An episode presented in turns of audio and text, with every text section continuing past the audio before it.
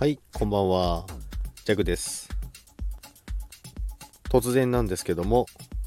イノベーター理論についてなんですけども、まあ、理論とか言ってますけど、私そんな理論に詳しいとかじゃないです。昔からちょっと、あの、好きな理論なので、ちょっと配信しようかなとも、ふと思って。で、そのスタイフ、今、あの、人気出てきてると思うんですけども、スタイフは今、どの段階にいるのかなと思って、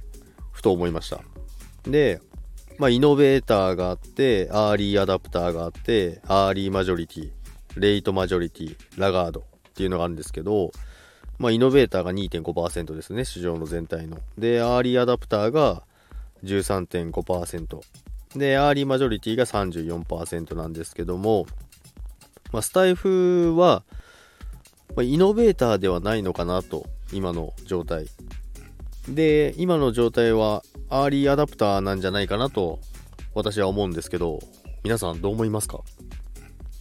で、これ、ビットコイン仮想通貨にも同じことが言えると思うんですけど、まあもちろんイノベーターはもう終わってますね。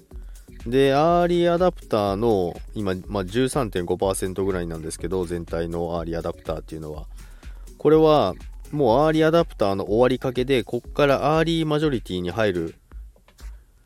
ところにいるんじゃないかなと思ってます。でこういうのを当てはめてると、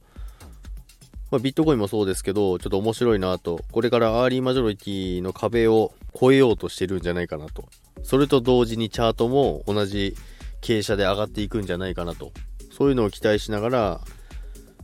まあ、数年前からずっと仮想通貨やってるんですけども、